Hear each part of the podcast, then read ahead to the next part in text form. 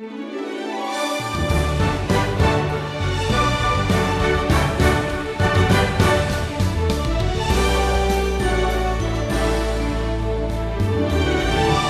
to the Wisdom Journey with Stephen Davey. I'm glad to have you along with us. When Stephen finishes today's lesson, I want to tell you about a gift he has for you. But first, we're looking at a very famous parable. Jesus' parable of the Good Samaritan was shocking to his Jewish audience. It challenged their prejudices and their false interpretation of God's law. For us, it's a powerful statement of what it means to love your neighbor. I have read that every state in the United States has what they call Good Samaritan laws. Those are laws that give legal protection to people who attempt to help someone in an emergency. They actually encourage people to do the right thing without fear of legal repercussions. I think it's fascinating that the legal concept behind Good Samaritan laws today actually comes from a conversation Jesus had with a lawyer some 2,000 years ago. And as we continue our chronological study through the Gospels, we're now going to pick up the narrative in Luke chapter 10 and verse 25. And behold, a lawyer stood up and put him to the test, saying, Teacher, what shall I do to inherit eternal life?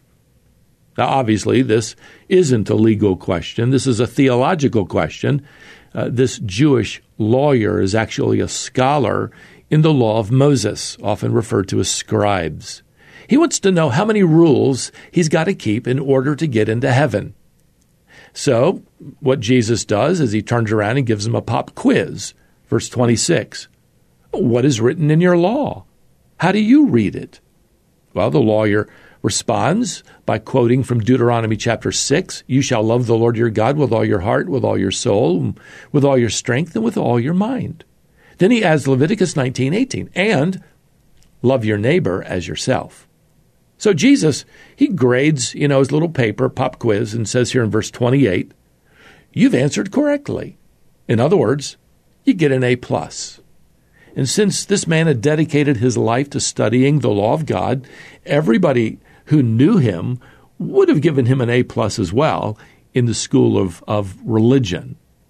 But now the last part of his answer is where Jesus pushes back against his student. It's one thing to say you love God, uh, and who can see into someone's heart to know if they really do? It's another thing to say you love your neighbor. Well, now that's visible to everyone. And Jesus is going to show this man that the real test of loving God is how you love your neighbor. Now, the lawyer asks Jesus, following up here, a rather clever question here in verse 29. He said to Jesus, And who is my neighbor?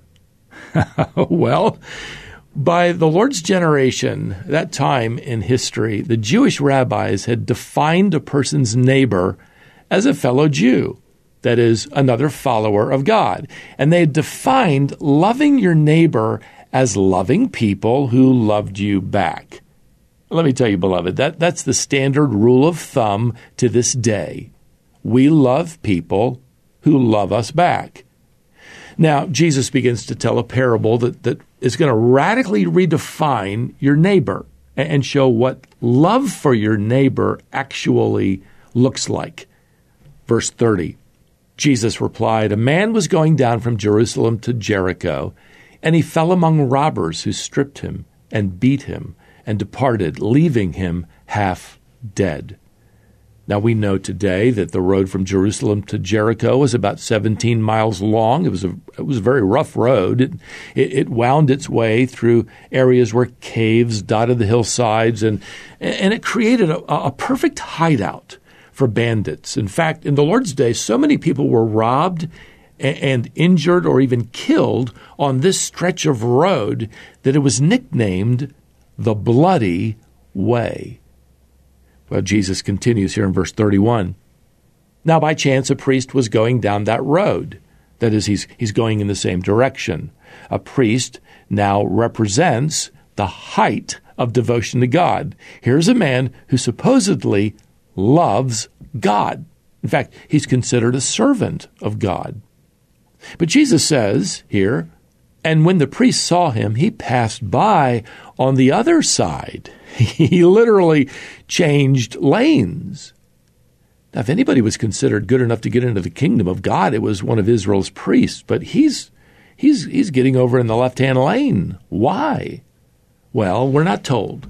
But but there is a clue back in the book of Numbers in chapter 19, uh, verse 11 uh, commanded that anybody who came into contact with a dead body would be ceremonially unclean for seven days.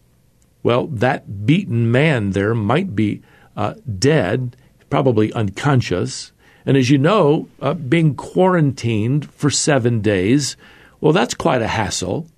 Uh, Bible scholars tell us that Jericho had the largest population of priests living outside of Jerusalem at the time. It's, it's very possible that this priest would be returning home after having served his tour of duty in the temple. He, he'd just come from serving God. And again, if anybody's going to stop and help, well, it's going to be this guy. But he doesn't. Well, now here comes another man walking down the road, verse 32. So likewise, a Levite, when he came to the place and saw him, passed by on the other side.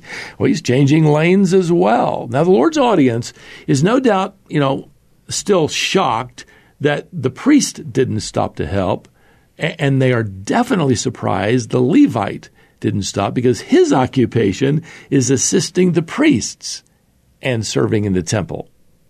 Both of these men would get an A plus on their religious report card. So it would seem obvious that they loved God. But they both walked away from this man.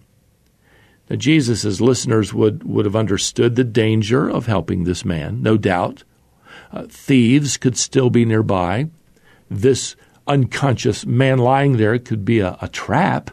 Uh, they could become the next victim. So the surprising thing here isn't that these two men didn't stop to help.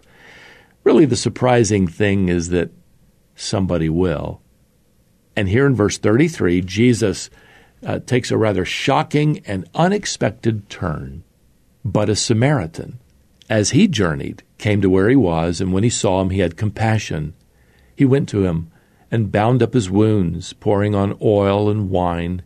Then he set him on his own animal and brought him to an inn. Now, the implication here is that this beaten man was a Jew the Jews and the Samaritans, and you probably know this already, they hated one another for centuries. So this man is the last person anybody would expect to stop and help a Jewish man on the roadside. But his compassion is so comprehensive here. He, he pours wine on the wounds, that's, that's a disinfectant. He, he puts oil on them, that's, that's to relieve him of pain. He bandages the wounds. He then sets him on his own animal, presumably a, a donkey, and, and he takes him to a nearby inn. Now, many people think the Samaritan checked the man into the hotel and then took off. That isn't what happened at all. Verse 34 says, He brought him to an inn and took care of him. That means that he didn't just take off, he took care of him through the night at the most critical stage in this man's condition. He didn't hand him off, he stayed with him, caring for him through those nighttime hours. Now, in verse 35, Jesus tells us what he did do the next day. He took out two denarii and gave them to the innkeeper, saying, Take care of him, and whatever more you spend, I will repay you when I come back. This amount of money, by the way, would have been enough money to cover his room and board for more than a month. So you have compassion, care, generosity, and concern. You see, the point is somebody who loves God will demonstrate those things as they show love to their neighbor. Now, with that, Jesus uh, he turns to this lawyer and he says, I, I now got another pop, pop quiz for you. Here it is, verse 36. Which of these three do you think proved to be a neighbor to the man who fell among the robbers? He said, the one who showed him mercy. Notice he can't bring himself to say the Samaritan. Uh, well, the one, that guy. You see, the lawyer's gotten the point. But he's not going to repent of his prejudice or his pride.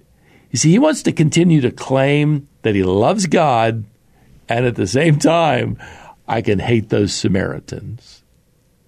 Now, through this parable, uh, Jesus is not telling us that we can earn our way into the kingdom by stopping at every accident, you know, loving other people. He, he's telling us what it looks like to demonstrate the fact that we belong to the King.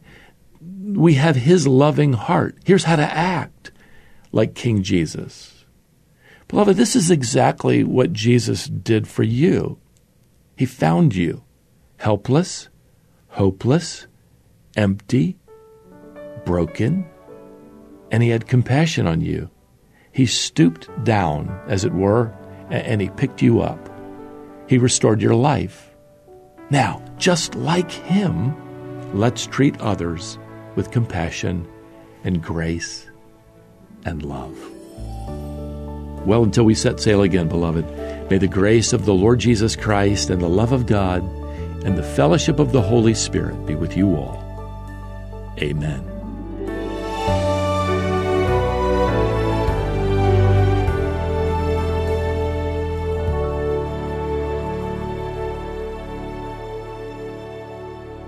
That was Stephen Davey, and his lesson is called Are There Any Good Samaritans Left? This is the Wisdom Journey, where Stephen is teaching through the Bible with a new lesson each weekday. At the top of the program, I mentioned a gift. It's a resource to help you respond biblically when God says no to your plans, dreams, or prayers. Request your free copy at wisdomonline.org forward slash no. I'm glad you listened today. Please come back next time to continue the wisdom journey.